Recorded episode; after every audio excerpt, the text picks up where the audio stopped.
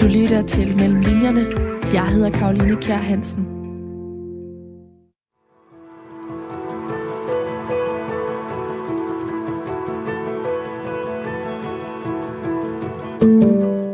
En forårsdag for et par år siden sad Moritz Schramm i sin bil på vej til arbejde.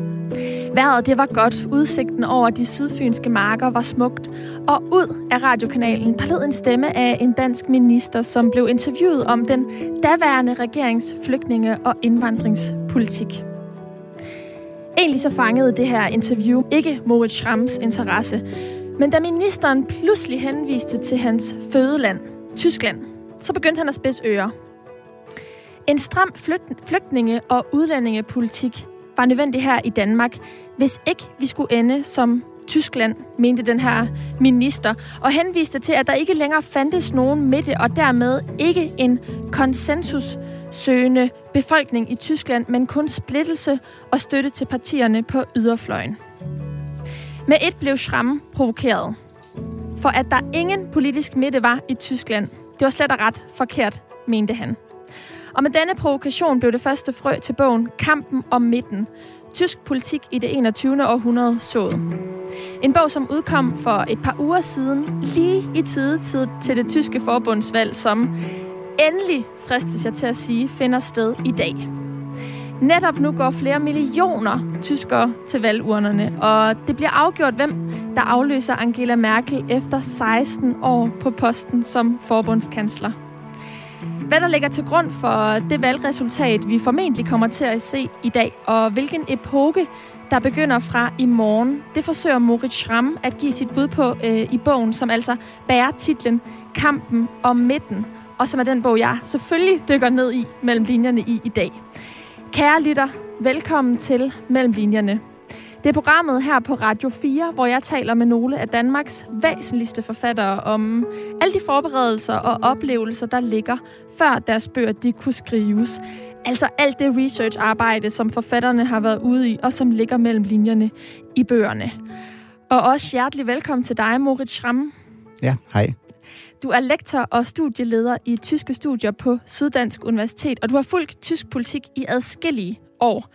Ja. Hvor vigtigt er det her valg i dag, hvis vi skulle sige på en skala fra 1 til 10? Jamen, det er jo det er mærkeligt, at, at hver gang synes alle, at det er det vigtigste valg i lang tid. Ikke? Uh, og jeg vil også sige det igen her. Nu er det vigtigt. Uh, jeg vil nok sige sådan 8-9-agtigt. Måske 7-8. Uh, øhm, Hvorfor men, ender vi så langt op på skalaen? Hvad er det, der er... Altså, hvis vi lige skal slå fast med søm, altså, hvad der det er, gør det så vigtigt? Jeg vil jo nok sige, det er, fordi der er en ny kurs for Tyskland og muligvis for hele Europa der, der ligesom afgøres øh, her den 26. Og det, øh, der taler vi selvfølgelig rigtig meget om klima, om de udfordringer, der ligger forud, den grønne omstilling. Og mange siger, og det er jeg sådan set enig med, øh, mange siger, at, øh, at det er nu, der skal ske noget. Og at Merkel og hendes regering måske ikke helt har leveret varen på, på nogle af de områder, ligesom klimaområdet. Men sådan set også den europæiske integrationsproces, hvor er vi hen med Europa? Øhm, hvilken vej bevæger vi os generelt. Ikke? Og der tror jeg, det er rigtig vigtigt at se, hvad der, hvad der kommer til at ske nu. I skrivende stund, der står SPD til at vinde med 26 procent af stemmerne, mens CDU står til at få 21 procent af stemmerne, og de grønne 15 procent. Og dernæst følger så partierne FDP, AFD, De Linke, Freie Væler og andre. Og jeg skal lige understrege, at når jeg siger i skrivende stund, så er det altså et par dage før selve valget her den 26. september i dag, hvor du, kære lytter, lytter med. Men Moritz Schramm, hvem tror du vinder? Jeg synes, det er rigtig svært. Altså, øh, som, som du lige, lige er inde på, peger alt på, at det bliver Scholz og Socialdemokraterne. Men, men de skal også finde en regeringssamarbejde. Det vil sige, formentlig skal de arbejde sammen med to andre partier, Socialdemokraterne. Og der kunne sådan set også være de konservative, ligesom måske alligevel kommer lidt længere op igen, øh, og, og måske lykkes dem, eller lykkes det for dem at, at uh, skabe en, en regering sammen med nogle andre partier. Det vil sige, det er ret åbent endnu, vil jeg sige. Men det ser altså ud til, at vi får et, øh, et, et partiskifte med, øh, med Olaf Scholz her. Der... Ja, det peger det på lige nu, men altså, når vi skal tale om min bog her, kan jeg godt afsløre, at, øh, at et eller andet sted i bogen har jeg en sætning med, øhm, hvor jeg skriver, at det der med Socialdemokraterne, dem behøver vi ikke at kigge på i Tyskland, fordi de er helt ud af diskussionen. Og dengang var det ligesom langt i meningsmålingerne, og ingen har troet, at de kom tilbage. Og nu er vi godt nok tættere på valget nu end dengang, men, men jeg vil sige, at det er ikke sikkert, at det ikke kan ske en overraskelse. Det kan godt være, at der kommer en, øh, et eller andet, hvor lige pludselig går, går de konservative op alligevel. Måske er der nogen, nogen der kaldt det med lidenhedsstømmer, at nogen alligevel vælger til sidst at sætte kryds hos dem. Øhm, mange har troet, at de grønne vil være stærkere, end de står nu i målingerne. Øhm, så ligesom det er ret åbne nu, vil jeg sige. Selvom alt peger på Scholz, så gør det lige nu. Det, som du henviser til her i din bog, Kampen om midten, det er, at du har et meget stærkt argument for, at der er en øh, politisk midte i Tyskland, og at den rykker sig mod venstre på grund af eksempelvis klima, som du lige har nævnt, eller pro-indvandring.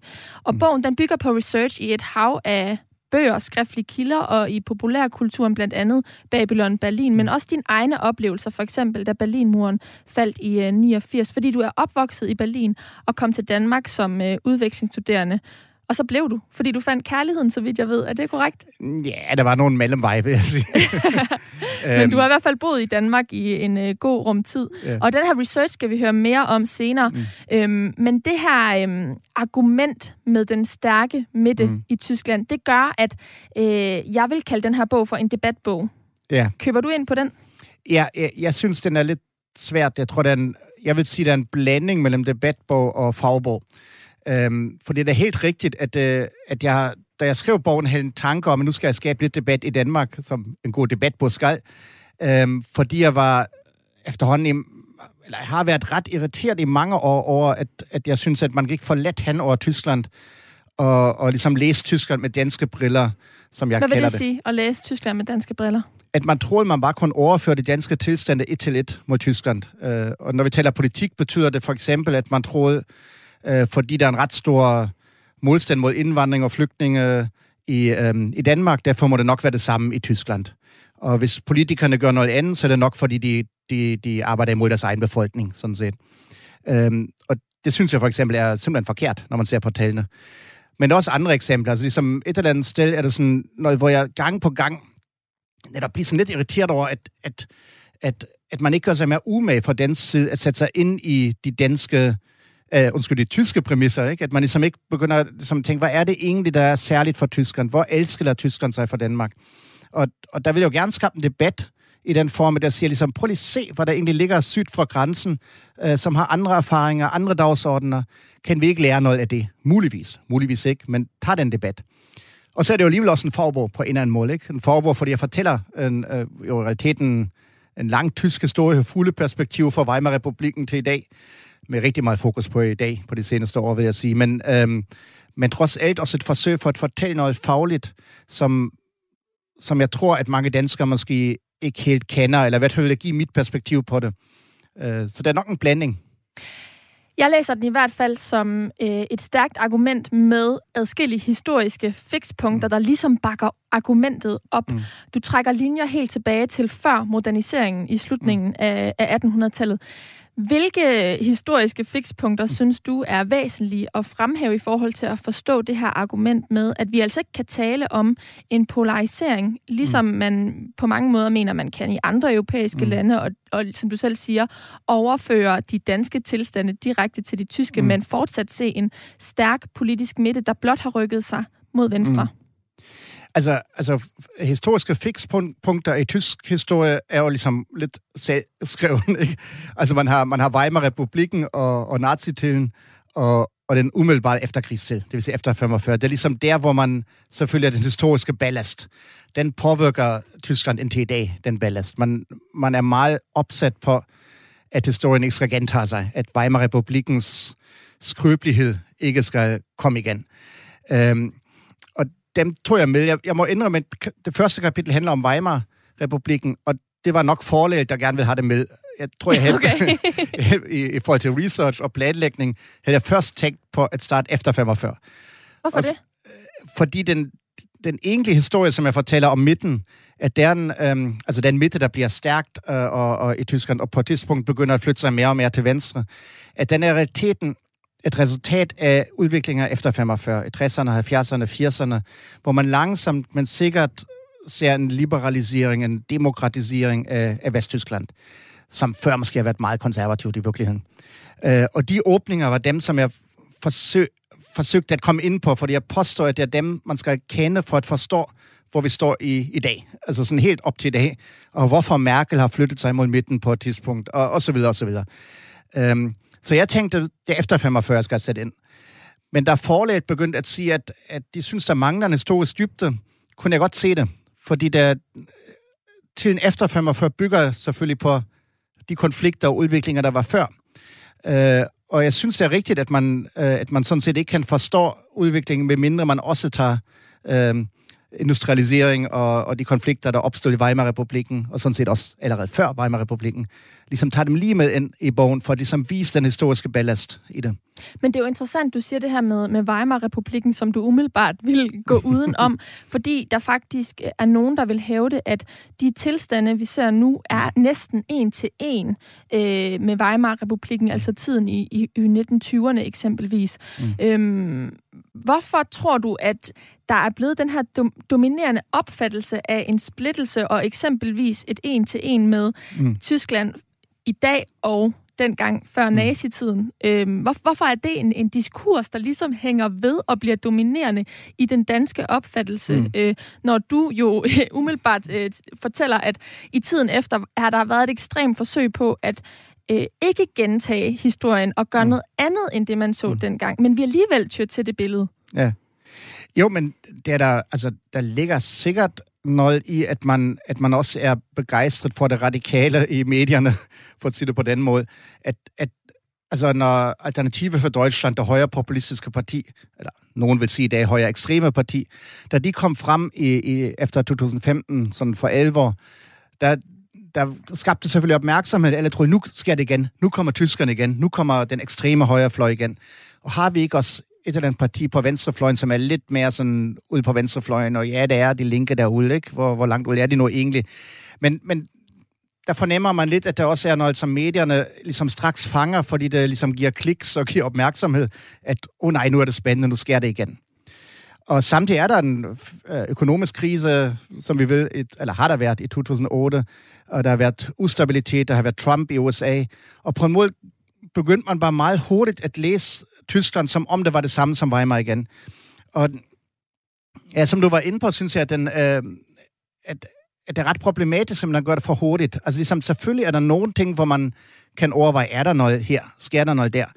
Øh, men når man ser på de konkrete udviklinger, er det bare noget helt andet, vi har at gøre med i dag. Men jeg skal lige prøve at dykke ned i det, ja. fordi hvilke dynamikker og strukturer eller udviklinger er det i stedet for, at du synes, det er vigtigt at, at fremhæve, og ikke mindst forstå, når det kommer til tysk politik i dag? Altså, altså det, som er jo rigtig vigtigt, er, at, øhm, at man har lært af Weimar i den forstand, at man har bygget en anden demokratiform, for eksempel. Den, altså helt konkret måden, staten er opbygget på, er forskelligt fra Weimar og forhindrer, at man ser tilsvarende udviklinger igen. Men det, som nok er, er mest afgørende, er, at der har været en lang proces, hvor, hvor Tyskland, den tyske befolkning, mere og mere har accepteret, øhm, hvad skal vi kalde det, de universelle oplysningsværdier, og ligesom gik mere og mere i en retning af, at vi vil gerne være et verdensåbent land i midten af Europa, som bekender sig til, til netop øh, kosmopolitiske værdier, og, og i øvrigt gerne vil øhm, tage et opgør med sin egen nazi-historie, som, som meget længe blev forbigået i tysk historie, efterkrigshistorien. Det er jo lidt en misforståelse i Danmark, at mange tror, at vi tyskere har, har pisket os efter 45 indtil i dag. Uh, I virkeligheden var, var der en lang fase med tavshed og fortrængning i 50'erne, og sådan set længere op i historien. Det vil sige, der var meget, meget interne opgør i, i den tyske historie. Og øh, efter 45. Og den, de interne opgør nok førte til, at, uh, at befolkningen mere og mere flyttede sig et sted hen, hvor man ikke længere ønsker at være den der sådan lidt sure, konservative øhm, blok i midten af Europa, men snarere vil gerne se sig selv som, som mere liberalt, mere verdensåben, mere tolerant. Og de kræfter bliver stærkere og stærkere med tiden. Det starter sådan set allerede i 50'erne, stille og roligt, øh, og 60'erne, men bliver først dominerende senere i 80'erne og 90'erne. Og det er derfor, jeg påstår, at man skal have hele historien med, for at forstå, hvor vi er i dag. Fordi de udviklinger starter tidligt, men de gør sig for alvor gældende. I, altså i 90'erne bryder de simpelthen igen. Men hvor er de udviklinger i dag? Nu siger du selv, at, at mm. Merkel er ligesom faldet af på klimavognen eksempelvis. Ja. Altså hvad er det, de tyske vælgere øhm, vil have mere øh, liberale forståelser af i dag? Jeg tror, man skal se det lidt på en anden måde. Man skal se det nok på den måde, at, at den, de der liberale grundværdier, de er konsens i midten af samfundet i dag. Dem kan man slet ikke komme udenom. Det vil sige, man... Øh, altså igen, flygtningepolitik er jo et klassisk eksempel, fordi det, det er så omdiskuteret i Danmark. Men hvis man hvis et af de store partier vil lancere en, en meget stramt indvandringspolitik, ligesom i Danmark, taber de med det samme alle vælgere i midten, og har ingen chance for at genvinde det valg igen. Og hvor mange vælgere er der i midten? Bare for at vi sådan kan gøre det lidt konkret. Ja, det jo, altså, hvor, mange, hvor, hvor stor en del af Tyskland er det, vi taler om i det tilfælde? For kan... vi ser jo så også yderpolerne stadigvæk. Ja, ja, ja, de er der selvfølgelig. Ikke? Uh, og jeg vil også sige, at yderpolerne har været mere dominerende tidligere i historien i Tyskland. Altså ligesom de positioner, som AFD står for i dag, dem er jeg vokset op med. De er ikke nyt. Dem, dem har jeg kendt i min ungdom og barndom. Men de var inden for det konservative parti. De havde en stærk højrefløj, som de ikke længere har, rigtigt. Um, det vil sige, de, de har været omkring hele tiden. Uh, men de bliver mere og mere marginaliseret i og med, at midten bliver større og, og flytter sig mere og mere til den der liberale side. Og når du spørger om, hvor stor er den egentlig, der, det er det lidt svært at svare på. Men, men vi har alle mulige interessante undersøgelser, der egentlig gang på gang peger på, at, at Tyskland er splittet sådan omkring 60-70, nogle gange op til 80 procent af befolkningen, der, der gerne vil have en verdensåben, liberal selvforståelse. Og så er der de der 20-25, nogle gange op til 30 procent i undersøgelser, der går i en anden retning. Øhm, for eksempel har et parti ligesom De Grønne, som nok er dem, der mest ligesom repræsenterer de her nye liberale værdier i byerne og, og så videre. Øh, de har efter undersøgelser en potentiale på omkring 60 procent af vælgerne, der siger, at de principielt kun finde på at sætte kryds på de grønne. Det er simpelthen det parti, der har den største potentiale i Tyskland, som er svært at tro på nogle gange. Og det, det er jo ikke sådan, at de stemmer alle sammen for de grønne, men at der er sådan et stort, stort del af befolkningen, der principielt kun sætte et kryds på et parti som de grønne, viser jo, at de bakker op omkring nogle af grundværdierne, som netop de grønne repræsenterer. Og det vil de andre partier.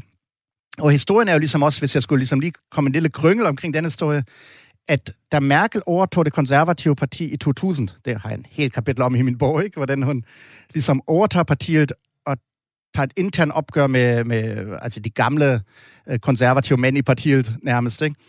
Øhm, der var det, at, at de, var, de har tabt valget, det konservative CDU, Øh, de var i opposition, og det var klart, at hvis de skulle genvinde regeringsmagten, skulle de flytte partiet derhen, hvor vælgerne var. De skulle flytte partiet mod midten, mod venstre. Det vil sige, Merkels opgave var i 2000 allerede, var altså en slags bunden opgave, det vi i Tyskland kalder modernisering af det konservative parti.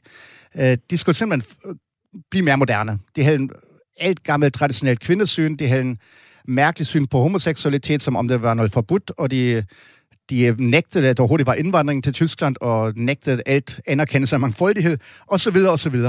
Og, og der var Merkel simpelthen det person, der var nødt til at at bryde de interne tabuer og flytte partiet mod venstre, mod midten, øh, for, at, for at appellere til de mange, mange vælgere, der efterhånden var dominerende i Tyskland.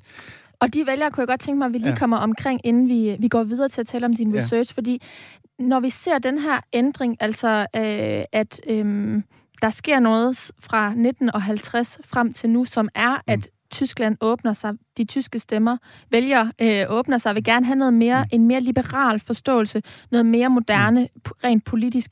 Hvor vil du pege på, at øh, der er et vigtigt element her i forhold til at forstå den ændring? Altså, altså jeg vil jo, som jeg også gør i bogen, pege rigtig langt tilbage. Jeg vil sige, det starter sådan set i 60'erne og 70'erne, hvor folk øh, i hele Vesteuropa jo får bedre uddannelse. Øh, vi ser en værdiforandring at, øh, i hele Vesteuropa, at øh, at befolkningen bliver mere og mere øh, verdensåben og det, man kalder postmaterielle værdier. Vi ser en øh, omstilling af økonomien, at økonomien lægger mere fokus på individualitet og kreativitet og sådan nogle sager. Det vil sige, at der er lange udviklinger. Men det, som du peger på, eller lange linjer, der går tilbage, det du peger på er ligesom også for eksempel med indvandring, at man har nogle gange glemmer man, at Tyskland har en lang indvandringshistorie fra 50'erne og 60'erne, som har påvirket det land rigtig meget. Og det, som jeg også citerer i bogen, er, at nogle forskere har kaldt den globalisering nedfra. Øh, hvor man ja nogle gange har den der, den der mærkelige forestilling om, at der findes en globaliseret elite, og ligesom det hjemmestavnsbundne befolkning, der ligesom er bange for indvandring og eliten. Realiteten er nok omvendt, netop kulturhistorisk, at, øh, at vi har set fra 50'erne, 60'erne af, en meget stærkt globalisering nedfra i de, i de sådan lavere samfundslag, hvis man må sige det sådan, underklassen, middelklassen, hvor eliten meget længere har holdt imod og påstået, at det simpelthen ikke foregår. Sådan set, at vi, vi holder fast i vores mm, nationalistiske øh, idé om, hvad Tyskland er. Og, og det vil sige, der, der, der begynder et spændingsforhold allerede langt tilbage i historien, som bliver større og større. Jo mere indvandring der kommer, jo mere folk gifter sig med, med folk, som måske ikke har familiebaggrund i Tyskland, jo mere bliver ligesom også erfaringsbaggrund i befolkningen større og større. Og det påvirker selvfølgelig. I dag kan man simpelthen ikke vinde et valg i Tyskland, hvis ikke man taler pænt om, om efterkommer indvandrere, for det er så mange, at man simpelthen ikke kan, altså AFD kan finde nogle stemmer på højrefløjen, men i midten af samfundet er det umuligt.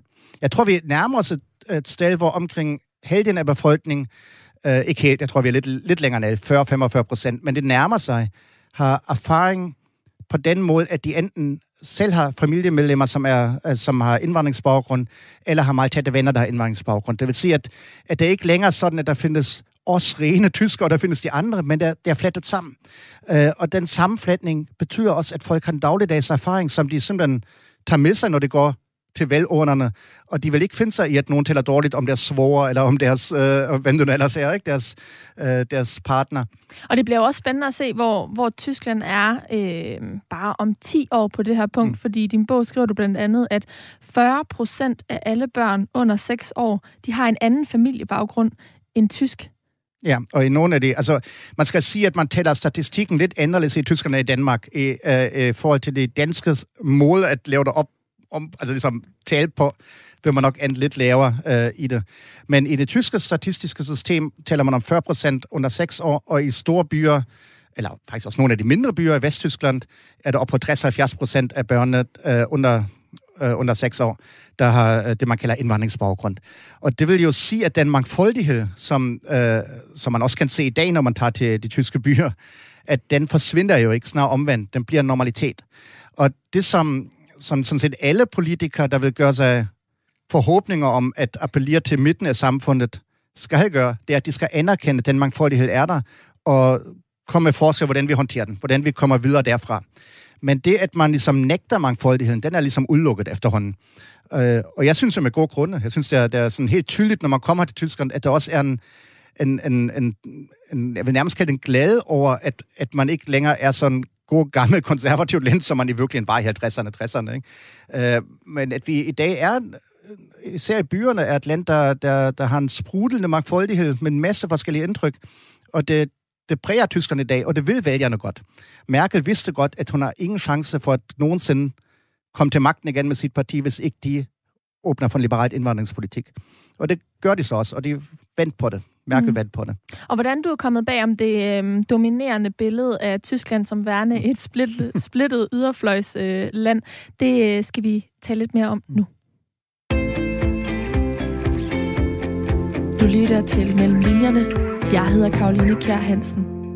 Og min gæst i dag, det er Moritz Schramm, og det er han i anledning af det tyske valg og hans nye bog, Kampen om midten tysk politik i det 21. århundrede, som man må sige i den grad er aktuel mm. i dag, hvor flere millioner af tyskere, de går til valgurnerne, og vi står over for en helt ny epoke, fordi Angela Merkel går af efter 16 år. Vi har lige talt om, at det her det er en bog med et meget klart argument, der, der taler mod, at Tyskland er et land, hvor de radikale yderfløje vinder frem og tror demokratiet, men derimod er et øh, land, hvor... Øh, som står sammen, og det bliver ligesom illustreret af en klar kerne, en politisk midte, som, som du argumenterer for, øh, mm. blot rykker sig mod venstre.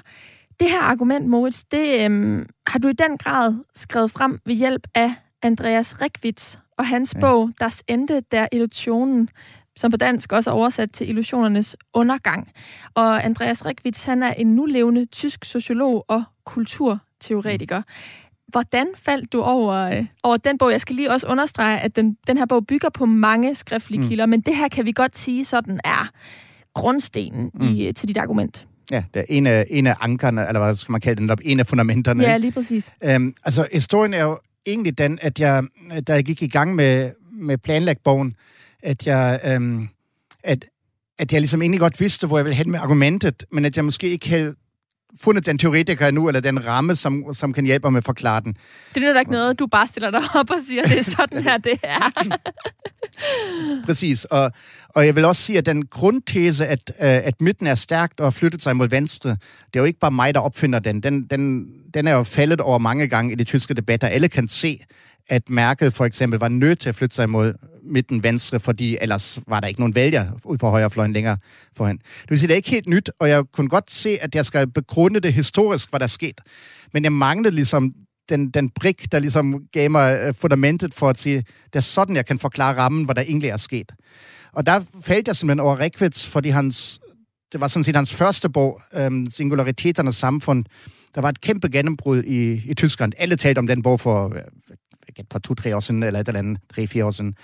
Og den blev oversat til dansk, og jeg læste den, og jeg var lidt småirriteret. Jeg var ikke så glad for den. Jeg synes, den var lidt irriterende. Hvorfor det? Øhm, jeg synes, den var lidt som for let købt, at nu søger vi alle sammen efter autenticitet og singularitet, og alt bliver sådan... Er det så, han sådan lidt mm. Dan, øh, Tysklands svar på Brinkmann?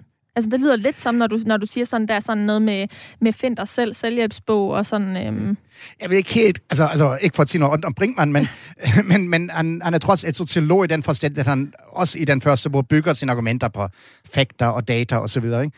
Men jeg, jeg synes bare ligesom, det var ligesom, han var for glad for sine pointer på en eller anden måde. Jeg synes, det var ligesom, og var så agtigt, ikke? Altså, øh, og al den her autenticitetslængsel, jeg ved sgu ikke rigtigt, om vi egentlig alle sammen egentlig ikke mere er mediemennesker i vores dag, ikke? Altså, Øhm, men, men jeg synes jo, det var interessant, det er ikke det. Jeg, jeg var bare lidt småirriteret, og jeg tror ikke, jeg vil have brugt den. Den dukker heller ikke op i min bog, jo, den singularitetens samfund.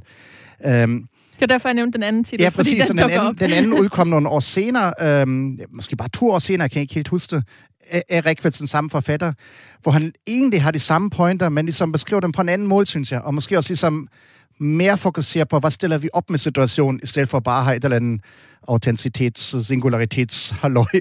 Og de her pointer, hvad, hvad gik de helt konkret ud altså de, på? Øh, altså, det går ud på, at han siger, at man, man skal forstå, at 50'erne og 60'erne øh, i hele Vesteuropa, inklusive USA, som ikke lige er Europa, ikke? men ligesom alligevel, sådan øh, hele Vesten, som man plejer at kalde at de har reageret på, på de store kriser fra mellemkrigstiden, fra 30'erne, 40'erne, igen Weimar-republikken og tilsvarende fascismen og hvad der ellers kom. De har reageret på den ved at bygge en meget stabilt middelklassesamfund, og det gør de alle sammen på hver deres måde. Og den tese synes jeg allerede var interessant som sådan, hvor han også siger, at egentlig er det, som Skandinavien gør med den socialdemokratiske velfærdsstat, hvis man må sige det sådan, er lidt det samme, som for eksempel Vesttyskland gør, som jo har en anden mål at gøre det på meget mere konservativt med de konservative parti og langt mindre velfærdsstat. Men han siger alligevel, er der den samme tendens om et stærkt stat, øh, som er regulativt, det vil sige regulerende, det vil sige, at øh, man sørger for, at, at velstanden bliver fordelt i samfundet, man vil undgå de samme økonomiske spændinger, osv. osv. Men en af hans vigtige pointer er i det, at det ikke kun handler om økonomi, om velstand og sådan stabilitet, men det handler også om kultur. Og det handler om, at vi i 50'erne og 60'erne i hele Vesteuropa ser en tendens til at skabe en konformistisk, øh, nogen kalder det nivellerende middelklassesamfund. At man simpelthen afvielserne og mangfoldighed bliver nægtet. Man vil have kernefamilien, stabilitet, og det, det som man det borgerlige liv. Det borgerlige liv, ikke? og, og de der forstillshuse i amerikanske film, ikke? Altså, øh, alle skal have det samme hus, den samme bil, den samme hund, den samme barn. Villa, og, Volvo og Vose. Der er ma- kært barn mange navne. helt præcis, helt præcis. Og, og han sætter det ind i en historisk ramme og siger, at det, det er en reaktion på, altså på en verdenskrig og på usikkerheden før, at nu skal vi have tryghed, og velstand betyder, at middelklassen øh, skal fungere arbejderne og, og sådan de små ansatte skal løftes op i middelklassen, og det lykkes i alle de her samfund, også i Tyskland. Og man skaber stabilitet, men i realiteten skaber man en meget konformistisk og øh, konservativt samfund. Og, og han vil nok sige også i Skandinavien øh, på sin vis. Men det, som så er pointen, hvor det bliver interessant for min bog og midten og alt det, det er jo, at han siger, at der kommer en, en langsomt overgangsfase, hvor den konformistiske samfundsform begynder at splindre langsomt, og der kommer en ny udvikling. Og den nye udvikling er både inden for økonomien, men også inden for kulturen, inden for øhm, sådan set alle områder nærmest.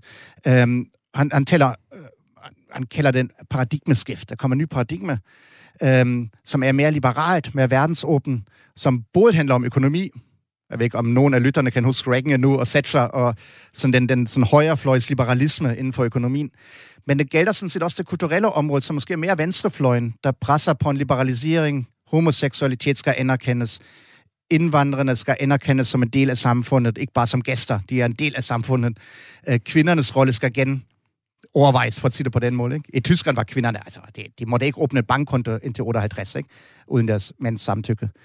Øhm, og det så, sige, så hvis det er den måde, du, du ligesom skriver dig op på ham, med, med ja. der er den her part, det her paradigmeskifte, ja. øhm, så adskiller I vel også en lille smule i forhold til, at han øh, sætter ind med det borgerlige liv før den her løsrivelse, hvor du, du, mm. du pointerer, at den har været i gangværende siden 1950'erne, som jeg hørte. Er ja. det ikke korrekt, eller hvordan, øh, hvordan skal man forstå, at du, du, skriver, du skriver jo heller ikke bare helt det samme som ham. Altså, Nej. du adskiller, der jo også kommer nye facetter på. Præcis. Altså, jeg, jeg var glad for at finde ham i processen, fordi han gav mig den der, som vi talte om, den der fundamentramme, som jeg kan bruge for at, for at ligesom vise den generelle udvikling, fulde perspektiv. Det var godt for mig at have en ramme, jeg kan støtte den til. Men samtidig var der netop det problem, at han var lidt for, hvad skal vi kalde det, for entydigt nogle steder. At han ligesom bare talte om, før var det konservativt, og så bliver det liberalt. Og det, som jeg set, var lidt noget andet. Jeg så det sådan, at man netop i kulturhistorien allerede i 50'erne ser en, hvad skal vi kalde en liberaliseringsdagsorden, der langsomt vokser frem, øh, som ikke får magt i starten, men som er der, og som man kan spore hele vejen tilbage. Og som i realiteten går helt tilbage til Weimar-republiken og før nazitiden, hvor der er de tilsvarende bevægelser. Det vil sige, de bliver talt op igen i 50'erne, og de står allerede i 50'erne i modstand til den, hvad skal vi kalde det, herskende samfundsverden, sådan set. Ikke? Men det gælder sådan set også efter det, som han kalder paradigmeskift, hvor han ligesom bare mener, at nu bliver vi alle liberalt-agtigt, og den nye midte, som han kalder det, de dominerer. Og det synes jeg er interessant nok, men når man skriver en bog om politik, som det jo er delvis, øhm, kan man se, at 80'erne og 90'erne faktisk ikke var en åbning i forhold til de liberaliseringstendenser, han taler om. Det vil sige, at det politiske Tyskland var bagud i forhold til den samfundsudvikling, som han beskriver. Og det spændingsforhold synes jeg ikke rigtigt, han har med. Altså meget lidt i hvert fald, hvis han har den med. Ikke? Øh, så på den måde var det, var det vigtigt for mig at have med som fundament, men det var også vigtigt for mig at, at vise, at det, at det ikke bare er det. Altså det der stikord globalisering nedfra, synes jeg ikke, han har forstået, for at sige det sådan. Mm. Der sker en udvikling meget tydeligt i 50'erne, som, som ligesom fører videre og videre en, en pres i civilsamfundet mod det politiske Tyskland, og sådan set sikkert i hele Europa, øh, mod en åbning. Øh, men den politiske kamp bag det, det var den, jeg havde interesse i. Og der kan jeg jo se, at de konservative delvis har solgt i timen i Tyskland, at de simpelthen holdt for længe fast i en gammel konservativ samfundsidé, hvor befolkningen mere og mere flyttede sig væk fra den. Og det blev så tydeligt for Merkel, da hun overtog partiet i 2000, at deres, øh, altså det, det, det var elendigt for dem. Det var katastrofale værdier i byerne, blandt kvinder og blandt yngre. De havde overhovedet ikke fat i nogle af de grupper, som var voksne og vigtigt. Og det vil sige, det forstår man bedre på den baggrund, men man skal også have den baggrund med, øhm, og man skal diskutere øhm, det er de spændingsforhold, der gør sig galt. Og det gør Rekvits for lidt, synes jeg. Ikke? Men, men han var vigtigt for min måle et opbygget argument på. Det, det hjælper mig at, at skabe et eller andet ramme, øh, som, som, som en slags stilas, som andre også kan følge, forhåbentlig. Den her politiske baggrund, den mm. har du øh, researchet i øh, ved at læse en masse politiske biografier. Ja. Og det er faktisk sådan et ud af tre spor, du har i din bog. Øh, ja. Tre anekdotiske spor, kunne vi kalde dem. Ja. Hvor det ene er det politiske, det andet er det personlige, og det tredje er øhm, det sådan mere populær kulturelle ja. øh, spor. Der er jo ingen tvivl om, nu har vi lige talt i, i den første ja. halve time her, om, om det politiske, så det, det er jo noget, du har fået ved at læse de her politiske biografier ja. og holde dig orienteret ja. i, i tysk politik i, i adskillige år. Men, men de her personlige anekdoter er jo interessante, at du vælger at, at tage med, for du har mm. også selv været en del af historien, og vi har aftalt, at du lige skal læse en af dem højt. Det er fra da du var 19 år. Præcis, og det var ligesom, ja, jeg kan lige læse det. Men det er en historisk begivenhed, som Meget de fleste, historisk som begivenhed. de fleste nok på en eller anden måde har hørt om. Ikke? Hvis jeg siger 1989, så tror jeg, at de fleste er ved at ja, være på sporet af den. Og så, hvis du så oveni har sagt, at jeg er født og opvokset i... I Vestberlin. I Vestberlin, kunne man godt øh, komme frem til noget, ikke? men nu skal jeg lige finde det rigtige sted. Ja, det er kapitel 3, der starter på den her måde. Jeg forsøger med min klunte tysk-danske måde at læse det her. Må vi se, hvordan det går med det. Da muren faldt 9. november 1989, selv jeg i det traditionsrige Zoopalast Biograf på Kurfürstendam i det daværende Vestberlin, og så en film sammen med nogle gode venner. Ingen af os havde den fjerneste anelse om de skældsættende og historiske begivenheder, der uden for biografens mørke allerede var i gang med at udspille sig.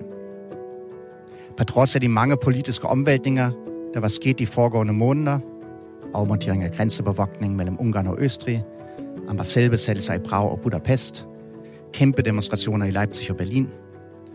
Held der ingen tegn værd på, at muren skulle falde, og der slet ikke denne aften. Overraskelsen var derfor stor, da vi to timer senere trådte ud på gaden, og der blev mødt af avisomdeler, der med høj råb uddelte særudgaver af de store lokale aviser til de forbipasserende. De Mauer ist væk, stod der med store bogstaver på avisens eneste side, som tydeligvis lige var kommet fra trykkeriet. Og Berlin ist wieder Berlin. Berlin er etter Berlin.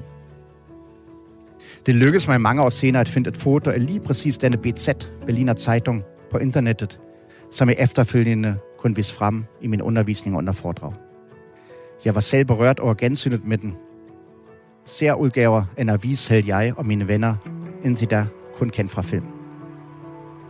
Eftersom der ikke fandtes internet endnu, stod vi, der var opvokset i det daværende Vestberlin, den aften kort efter tæt sammen i en telefonboks og forsøgte at ringe til forældre eller venner, der fulgte begivenhederne fra en fjernsyn derhjemme. Lidt senere stod vi foran Brandenburger Tor, som ikke blot befandt sig ved grænsen, der elskede de to tyske stater, men desuden var Berlins gamle vartegn og selve symbolet på den kolde krig og stormagternes uforsøgelige konfrontationspolitik. Det var det oplagte sted at søge hen.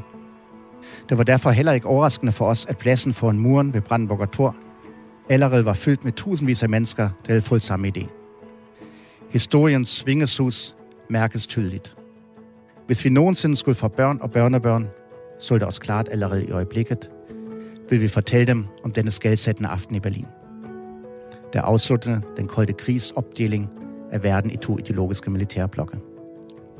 Som den sejr til menneskehedens frihedstrang, som murens fald var, udløste begivenhederne og euforiske følelser af opbrud og fornyelse.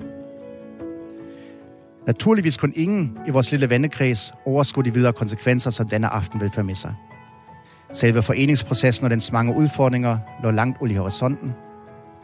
Midt i denne følelse af Wind of Change, som musikgruppen Scorpions kaldte deres sang om begivenhederne, havde ingen af os fantasi til at forestille os, at det kommende årti på mange områder vil blive præget af stillstand og handlingslammelse, særligt i det politiske liv. Tak, Moritz Schramm. Ja. Og det er jo så det, du har fortalt om, hvordan øh, Helmut Kohl, han ligesom øh, er meget sådan øh, konservativ i sin politiske måde at, ja. øh, at være på øh, efter muren. Ja, det som jeg egentlig forsøger at bruge anekdoten til, det er jo ligesom på en ene side fortælle lidt, hvor særligt det var, at muren falder, mens man er i biografen. Ikke? Altså ligesom lige på to timer. Vi har lige haft øh, 9-11, hvor folk har skulle øh, tænke over, hvor de var, ja, øh, præcis, da det ikke? skete. Altså, det er, og den situation øh, har du jo så også været i, i den 9. Ja. november 1989. Ja. og i dag med internet vil man nok have tidligere hørt, at der var begivenheder på vej, at der er sket et eller andet. Ikke? Men vi hørte ingenting, og gik i biografen, og da vi kom ud igen, var verden en anden. Og den synes jeg er lidt sjovt som anekdote. Men den vis, altså, det jeg forsøger at vise med anekdoten er også, at vi dengang i 89 i november, jo som regne med, som Vestberliner, der var vokset op med muren omkring os, at nu åbner sig verden, nu går vi ind i en helt ny verden, alt bliver nyt, alt forandrer sig, wind of change, alt bliver nyt. Og som et tilbageblik ender det med, at vi med, med Kohls regering på det politiske plan ligesom går ind i en fase, hvor der sker meget, meget lidt. Der sker selvfølgelig en forening af de to stater, og det kan man rose alt muligt for, at det lykkes på en fredelig mål og godt mål. Men alle de liberaliseringstendenser, de åbninger, som vi har set før, de bliver lagt til side. Der kom ingen anerkendelse af den kulturelle mangfoldighed i Tyskland, som, som der blev presset på før. Ikke? Der kom ingen videreudvikling af, af, af miljødagsordenen, som allerede dengang var på, på dagsordenen. Øhm, det vil sige, at der er alle mulige forskellige områder, hvor, man, hvor vi er vokset op med en følelse af, at nu skal der, skal der ske noget nyt, og det bliver alt sammen lukket ned igen. Og, og på den måde forsøger jeg at bruge den anekdote som en åbning for, for hele det kapitel, der sådan set handler om 90'ernes stillstand, mere en åbning mm. øh, af verden. Hvad for nogle øh, tanker gjorde du dig om at blive personlig i bogen, som du, du er med blandt andet den her anekdote? Mm. Det er jo blot en af flere. Ja. Jeg havde nok en følelse af, at det var godt, at jeg ikke var helt usynligt i det. Og, og når jeg som person, ikke? som forfatter. Øhm, og når det er nu en debat på, hvor jeg også forsøger at pege på, at, at man i Danmark måske kunne læse tysker lidt på en anden måde, altså lidt mere umage, kunne man meget hurtigt måske også få det indtryk, nu kommer ham den arrogante tysker og siger, læs nu jeres lektier, går nu i gang med at forstå Tyskland bedre. Og på en måde synes jeg måske, jeg vil ikke sige, det bliver mere sympatisk forhåbentlig, det vil det ikke. Men det bliver måske mere ærligt, når jeg ligesom, at jeg selv har en rolle i det. Og selvfølgelig er det også bare mit perspektiv, jeg fremlægger i bogen. Det, er jo ikke, det kan jo være, at andre har en anden perspektiv, fair nok. Øhm, og på den måde følte jeg næsten, det ville være mærkeligt, hvis det var sådan en helt tørt bog, hvor jeg ikke er til stede, og bare fortæller, sådan er det, og lærer det nu. Og heller gør det lidt personligt, hvor jeg fortæller, at jeg havde den følelse dengang, og, og jeg blev skuffet. Og så kan man diskutere det derfra. Ikke? Jeg synes, det var mere ærligt. Og jeg tror egentlig også, det fungerer fint af mit indtryk nu, også for de tilbagemeldinger, jeg har fået, at det godt at være lidt med i det. Ikke? Når jeg spørger ind til dine mm. overvejelser om at blive personlig i bogen her, så er det fordi, at du sidste år stod frem på DR mm. i dokumentaren Min morfar, Hitlers ven, og fortalte, at du er barnebarn af Albert Speer, som var Hitlers arkitekt. Ja. Og det kunne jeg forestille mig, der ligger mange overvejelser bag. Ja, altså, altså dokumentarfilm fra næste, sidste år, ikke? Øh, næste år, sidste år, øh, på DR2, den, den var jo meget i tvivl om, jeg skulle stille op til eller ej. Der var rigtig mange overvejelser. Og jeg havde tidligere holdt enkelte foredrag om min familiebaggrund, øhm, som jo netop er, fordi Albert Speer var så kendt som, han var ikke kun arkitekt, han var også rystningsminister og ansvarligt for alle mulige forbrydelser. Øhm, og derfor var jeg længe i Danmark sådan, havde jeg den følelse, at den skal jeg ikke tage frem. Altså, jeg har ikke lyst til at tale i offentligheden om min private familiebaggrund. Jeg følte, der var alt for meget, også for mig selv. Det vil jeg simpelthen ikke have at gøre med. Hvor, øhm, hvorfor? Jamen jo også, fordi man hurtigt bliver, bliver set som barnebarn af nogen. Ikke? Man, man vil jo gerne være sig selv. Og når man kommer som, som første generations indvandrer for mit velkommende, kommer man til et nyt land, et nyt samfund, hvor man ikke kender nogen. Jeg havde ikke en fast stilling på universitetet. Jeg, ikke en, jeg var på vej til at finde mig til rette i samfundet. Og der vil man gerne gøre det på sin egen meritter, for at sige det sådan. Eller på godt og ondt. Der, hvor man dummer sig, må man gerne gøre det på sin egen måde. Men man vil meget nødigt, eller sådan, jeg, jeg hælder sådan, at jeg meget nødigt vil blive set som, nu kommer Spærs barnebarn, og enten synes vi, det er godt og interessant og spændende, og nej og nej, eller omvendt. Det er jo godt nok forfærdeligt, at sådan frygtelig narcissist barnebarn kommer nu og søger en stilling, eller også bare ligesom er omkring. Altså man, man vil gerne være fri for de dagsordner. Men der kom jo et tidspunkt undervejs, efter jeg i mange år ligesom har afvist at tale offentligt om det, og der er mange, der har spurgt mig. Det var lige ved rygter, der var ude, og vennerne kendte. og det vil sige, der var mange journalister, der henvendte sig til mig, og jeg sagde konsekvent nej i overvis. Øhm, men, men historien var jo ude, så? Ja, ikke helt. Altså, når jeg ikke selv taler om det, er det noget andet. Ikke? Der, ligesom, der kan man ikke ligesom henvise til en radiointerview til det, fordi jeg ikke har sagt åbent øh, ud til mig om det. Men, men der kom jo også et tidspunkt, hvor jeg, var, hvor jeg måske har fundet mit plads i det danske samfund nogenlunde, som man nu gør. Jeg var ude i medierne og talte om tysk historie. Jeg var øh, jeg undervist i øh, tysk arkitektur under nazitiden, ikke, som min egen morfar stod for. Og de studerende vidste ikke, at jeg talte om min egen morfar.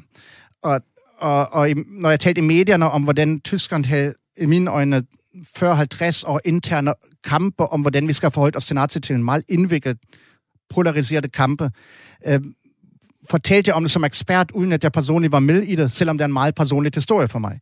Så jeg følte på en eller anden måde, at jeg, jeg vil ikke sige, at jeg løg eller snyd befolkningen, men jeg, det, det gør jeg nok ikke, det er ikke det. Det var fair nok ikke at tale om det. Men jeg følte, måske var det på tiden, at jeg også siger, at det var også en del af mig. Og, og de perspektiver, jeg har på verden, de kommer selvfølgelig også derfra, hvor jeg kommer fra. Og jeg er jo ikke den eneste tysker, der har nazistiske øh, baggrund. Altså min anden bedstefar var også SS-officer, og var vi her, ikke? Og de, øhm, de rigtig mange tysker har, har nazistisk baggrund, som man nu kan kalde det. Ikke? Og det, det påvirker den måde, vi ser verden på, og det påvirker den måde, jeg ser verden på. Der er ingen tvivl om det. Og det synes jeg måske er mere ærligt at sige, jeg kommer derfra, det er der, jeg er, og, og det er sådan, jeg ser verden. Øhm, jeg var meget i tvivl i starten. Jeg holdt enkelte foredrag om min morfar, og blev egentlig meget positivt overrasket over, at folk ikke ligesom begyndte at se mig som øh, som bare som barnebarn, men egentlig var interesseret i at høre om de perspektiver. Og det er derfor, jeg stillede op til den film, øh, der efter meget tvivl og meget frem og tilbage. Jeg tror, regissøren Baden var meget nervøs, at jeg flere gange endte, at jeg kunne drikke mig. men, men har du fortrudt det efterfølgende, at du, Nej, du har stillet dig ud på, øh, på landsdækkende tv og fortalt om din øh, baggrund her? Nej, øh, faktisk ikke. Jeg synes egentlig, at, øh, at det var meget fint, også fordi jeg synes, at filmen var meget sobert. Jeg har hele tiden lagt vægt på, at det skal ikke være der skal ikke være en sensationshistorie omkring det. det jeg, jeg hader det, når man kører det op til, ej, hvor spændende, hvor sensationelt. Øh, for mig er det meget normalt, jeg sige sådan. Jeg har aldrig haft den anden bedstefar. Uh, men, men jeg følte egentlig, at reaktionerne var meget gode i befolkningen. Jeg fik mange positive øh, reaktioner, og mange sagde netop, at, at det var interessant at høre de overvejelser, der ligger i det, og de blikke på nutiden og fremtiden, uh, der ligesom ligger i forlængelse af min baggrund. Og på en måde var det sikkert også derfor, at jeg i bogen altså følte, at det var godt at tage en personlig perspektiv med, fordi den påvirker os. Det er sådan den måde, vi ser verden på, hænger selvfølgelig sammen med, at vi har nogle erfaringer. Og, og, så, ja, altså ja. du lærte i virkeligheden, at dit argument, det vinder bedre indpas, hvis du også bruger dig selv i, øh, i leveringen af det. Ja, det er rigtigt, men, men, men jeg vil sige, det er ikke kun taktisk. Altså man kunne jo godt sige, at nu skal jeg sælge det godt, og derfor skal jeg bruge et eller andet personligt perspektiv. Øhm, det var også, fordi jeg følte, at det var, det var ægte. Altså det var ægte på den måde, at jeg tror ikke, man forstår, hvordan jeg personligt ser verden, hvis ikke man forstår, at der ligger en baggrund i den stil. Og det gælder sådan set for mange andre tyskere, og det gælder sådan set også for den her bog. Altså hvis den, og, og min morfar er ikke med i bogen, for eksempel. Ikke? Jeg har helt bevidst holdt ham helt ud. Jeg synes, det, det er en anden historie. Ikke? Men har, men har den familiebaggrund, du har, og som mange andre mm. tyskere også har, og, og, og nazi-fortiden mm. øh, i Tyskland, har den nogen påvirkning på, øh, på valget, vi ser ske i dag? Ja, altså, altså ikke direkte, ikke et til et, for det er ikke et emne, man diskuterer i valgkampen. Ikke? Men den grundtese, som min bog fremskriver, om at midten er blevet stærkt, og realiteten er det også, når vi taler om valget i dag, at de tre store partier, Socialdemokrater, de konservative og de grønne, kæmper alle sammen om de samme vælgere i midten. Det er den, det som de kalder det nye midte, kampen om midten. Øhm, det er dem, de alle skal have fat i. Og det er også derfor, vi ser den store udsving gennem de sidste uger og måneder i målingerne, at man kan nærmest sige det sådan, at, at den der midte flytter sig fra det ene parti til det andet. Nogle gange går 10-15 procentpoint til det ene, og så flytter sig et andet sted hen. Det Men du ligesom, argumenterer for, at det går til venstre? Ja, grundlæggende. Men det kan godt stemme på Laschet, for eksempel, altså for det konservative, i princippet. Det, han er nu ikke særlig succesfuld på nuværende tidspunkt at fange de stemmer, men, men Merkel havde rigtig meget fat i præcis de stemmer. Det vil sige, den, den, den venstrefløj, som ikke er radikalt i den forstand. Den er, den borgerlige, liberalt, kosmopolitisk midte, og den kan alle tre partier få fat i. De konservative kan få fat i den, så længe de ikke leger med højrefløjen. Hvis de begynder at åbne sig på AFD og andre, er midten væk med det samme. De hader alt det, der kommer fra AFD og tilsvarende. Og det gør sådan set næsten hele Tyskland, ud over AFD's egen vælger. Men det vil sige, at, at at vi ser i, i valgkampen nu, at, at alle appellerer til den midte, øhm, de store partier, og at de derfor ikke kan ligesom spille ud på fløjene. Øhm, og, og den udvikling er der, men den udvikling, for at komme tilbage til det spørgsmål, hænger også sammen med, at Tyskland selvfølgelig har en historie med nazi og øvrigt også DDR-historien, ikke? To diktatur. Øhm, og at tyskerne i mine øjne har brugt mange, mange år, eller for at sige mere konkret, årtier, på at komme overens med sin egen historie. Det vil sige, i modsætning til, hvad man ofte tror i Danmark, var det ikke en, en envejshistorie. Der har været en polarisering, en intern opgør i Tyskland gennem mange årtier, hvordan vi skal forholde os til historien. Altså i Vesttyskland i hvert fald, i forhold til nazitiden. Øhm, og jeg tror, at rigtig, rigtig mange tyskere, øh, netop den er midte igen, er i dag enormt glade for, at vi er kommet videre derfra. Fordi lige nu i dag har vi, når vi glemmer AFD derude på højrefløjen, øh, men hvis man ser bort fra dem, har vi en meget, meget bredt konsensus i dag i det tyske befolkning, at vi skal værne om nazitiden, vi skal ikke glemme den, vi skal værne om den, vi skal gå videre med den, den er en del af vores identitet, den er en del af vores fremtid. Uh, vi skal ikke lægge den væk heller, vi skal ikke fortige den, uh, men vi skal også gå videre i uh, ligesom, ligesom du gør. Ja, lidt ligesom jeg gør. Jeg føler egentlig, at jeg på den måde er meget god repræsentant for Tyskland. ja. sådan med. Noget, som du også gør i bogen her, det er at, at drage populærkulturen ind. Altså ja. nogle uh, tv-serier, nogle bøger, som de fleste vil kende til. Det er blandt andet uh, bogen Middagsfruen fra 2007 af Julia Frank, ja. som senere kom til at vinde Tysklands vigtigste bogpris, Deutscher Buchpreis. Og så er det mm. også uh, Babylon Berlin. Mm-hmm. Og vi har aftalt, at du lige skal læse lidt af det højt. Ja. Så kan vi tale om, hvorfor du gør det bagefter. Det kunne være blevet til en underholdende og harmløs portræt af, hvordan det var at leve sidst i 1920'erne, skrev en filmkritiker i 2018 i Berliner Avisen Tageszeitung i sin anmeldelse af en ny fjernsynsserie. Men helt så harmløst bliver det ikke, tilføjer anmelderen. Fjernsynsserien er nemlig ikke bare et historisk portræt, men en nutidig gyserhistorie. Især det højre populistiske parti AFD Saxe og den nye radikalisering på gaderne havde givet serien en rystende aktualitet. Anmeldelsen handler naturligvis om den første sæson af serien Babylon Berlin, der i sommer 2018 blev sendt på den offentlige kanal ARD for første gang. Gennem sit fokus på Weimar-republikens økonomiske og politiske krise beskriver ser- serien samtidig den virkelighed, der havde indfundet sig i Tyskland i 2018. Da den tyske forfatter Volker Kutschers bøger, som Babylon Berlin bygger på, udkom i 2008, kunne de læses som blot og bare historiske romaner. I det mellemliggende årti havde blikket på stoffet, stoffet imidlertid ændret sig. Nu var der, ifølge anmelderen, ikke længere blot tale om en krimiserie, der giver indblik i de gyldne 1920'erne og deres skumle baglokaler, men også om en gengivelse af politisk polarisering og radikalisering, som kan genkendes fra nutiden. Tak, Moritz Schramm. Ja. Og det er jo som sagt blot et eksempel på en populær kulturel øh, reference. Hvorfor er det, du har valgt at tage dem med? Altså, på en måde jo også fordi det er gode illustrationer af en udvikling. Uh, man ser mange af de politiske konflikter og de udviklinger, som et samfund ligesom rydder sig ud i, hvad jeg nærmest kalder dem, de bliver afspejlet i kulturhistorien. Men interessant nok går kulturhistorien nogle gange også forud. Det vil sige, nogle gange ser vi, at, at kulturen, kulturelle produkter er med til at sparke til nye dagsorden, som senere ligesom vinder opbakning. Uh, nu talte vi om, om den historiske arv med nazitiden. Der, det er sjovt nok, at man siger, at 1959 udkom hele tre-fire bøger på bordmessen i Frankfurt, der alle gør det samme, at sparke til tavshedskulturen i 50'erne.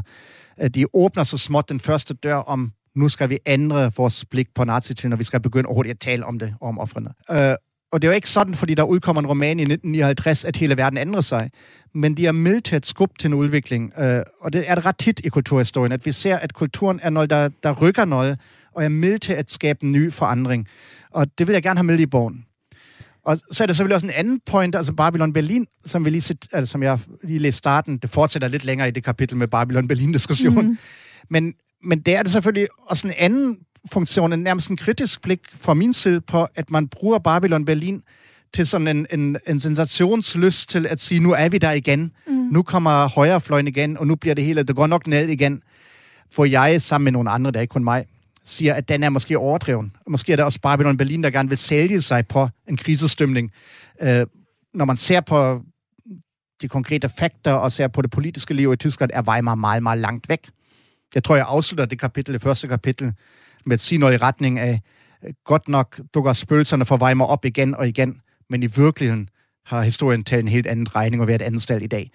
Øhm, og der får Babylon Berlin som kulturhistorisk øh, altså produkt jo ligesom en anden rolle. Det er en rolle, hvor man egentlig snarere i Babylon Berlin kan se, at, at der er en lyst til et eller andet krisesnak, som måske ikke helt svarer til virkeligheden. Så der er ligesom mange forskellige facetter i det, og jeg synes, det, det for mig selv var det meget naturligt og godt at tage det med, at der ligger en kulturhistorisk dimension, der spejler og agerer i det felt, øh, og nogle gange måske også ligesom kommer bagud, for at sige det sådan, ikke? Øh, med nogle bemærkninger der. Moritz, fremtiden den er ved at være gået, men vi skal lige nå at vende din uh, skriveproces. Ja. Du lytter til Mellem Linjerne. Jeg hedder Karoline Kjær Hansen. Og hvordan vil du egentlig øh, beskrive den? Altså, du er jo øh, tysk født og har boet i Danmark i, i lang tid, og netop har skrevet den her bog med afsæt i det store kendskab, du har til Tyskland, men samtidig skulle formidle det på, mm. på dansk. Hvordan har det været? Nu, nu er det ikke første gang, jeg skriver, det er første gang, jeg skriver en bog på dansk, men, men jeg har været anmelder i Kristi Dagblad i nogle år, hvor jeg ligesom har lært mig at skrive naturligvis hurtigt på dansk. Øhm, men det er rigtigt, at det er en udfordring, og, og den, det er både en sproglig udfordring at, at finde de rigtige formuleringer, men det er også en, hvad skal vi kalde en indholdsudfordring, at jeg ligesom også skal, skal ramme modtagernes perspektiv. Altså, jeg, jeg vil jo ikke tale forbi læseren, altså med mit tyske perspektiv. Øhm, og, og det var nok en løbende proces, hvor jeg skulle ligesom øh, får feedback, om det fungerer eller ej. Jeg har min kone ved siden af, der, der typisk læser ting og siger, det her giver overhovedet ikke mening, Moritz, eller omvendt. At, fint nok, kan du ikke gøre det mere præcis? Eller og vi skal eller måske lige nævne, at din kone er Lotte Inuk.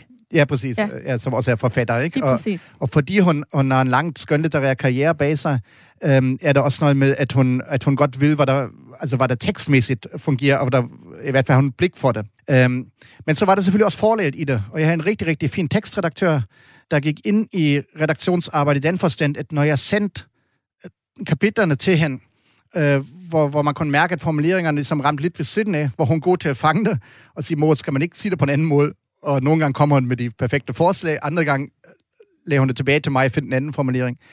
Men det er, det er jo klart, at det er en del for, når man skriver på et, på et sprog, der ikke er ens modersmål, er det en del af en proces, at man skal ramme det, og man skal finde det, og jeg tror, altså, jo, jo mere tidspresset voksede med bogen, jo, jo mindre hæmninger var der med bare at skrive løs. til slut så skriver du, at manuskriptet til bogen det blev afsluttet i midten af juni 2021, ja. og at efterfølgende udviklinger og begivenheder selv sagt ikke er taget med. Er der sket noget siden, som du er ked af ikke er kommet med? Øh, ja, altså, der er mange konkrete begivenheder, som jeg simpelthen ikke vidste, der ville ske. Ikke? Altså, der, der er alle mulige øhm, fejltagelser, som både ham Laschet for de konservative og Baerbock for de grønne, der øh, altså, en flodkatastrofe, oversvømmelseskatastrofe og alle mulige fejltagelser. Alt det er ikke meldt i bogen, fordi jeg ikke vidste det. Og jeg, som sagt, kunne jeg heller ikke se, at SPD ville gå frem. Det har jeg overhovedet ikke set. Det var jeg helt sikker på, at det ikke ville ske. Så det er, der er konkrete begivenheder, der ikke var med. Og det vidste jeg jo sådan set godt, og jeg tænkte også, at altså, jeg vidste, at der kunne være noget i den stil. Uh, og jeg tænkte også, at bogen jo ligesom ikke er ment til, til sådan en dagligdags avis diskussion om, om målinger, men netop mere det strukturelle baggrund, som vi har talt om. Hvordan har Tyskland udviklet sig? Hvordan påvirker det i dag? Um, og på den måde synes jeg, at, at uh, nærmest bekræfter mig, at Scholz kan gå frem, at det der med det nye midte ligesom bare er, er fleksibelt at vælge, hvor den skal hen. Pøj, pøj med valget, Moritz Schramm, og tusind tak, fordi du vil være med her imellem linjerne på Radio 4 i dag. Ja, selv tak. Det, og øh, du er som sagt forfatter og aktuel med bogen Kampen om midten tysk politik i det 21. århundrede. Jeg er tilbage igen i næste uge med en ny forfatter, der fortæller om arbejdet mellem linjerne i en aktuel bog. Indtil da kan du finde hele programmet her som podcast på radio4.dk i vores app eller i din foretrukne podcast-app. Vi lyttes ved.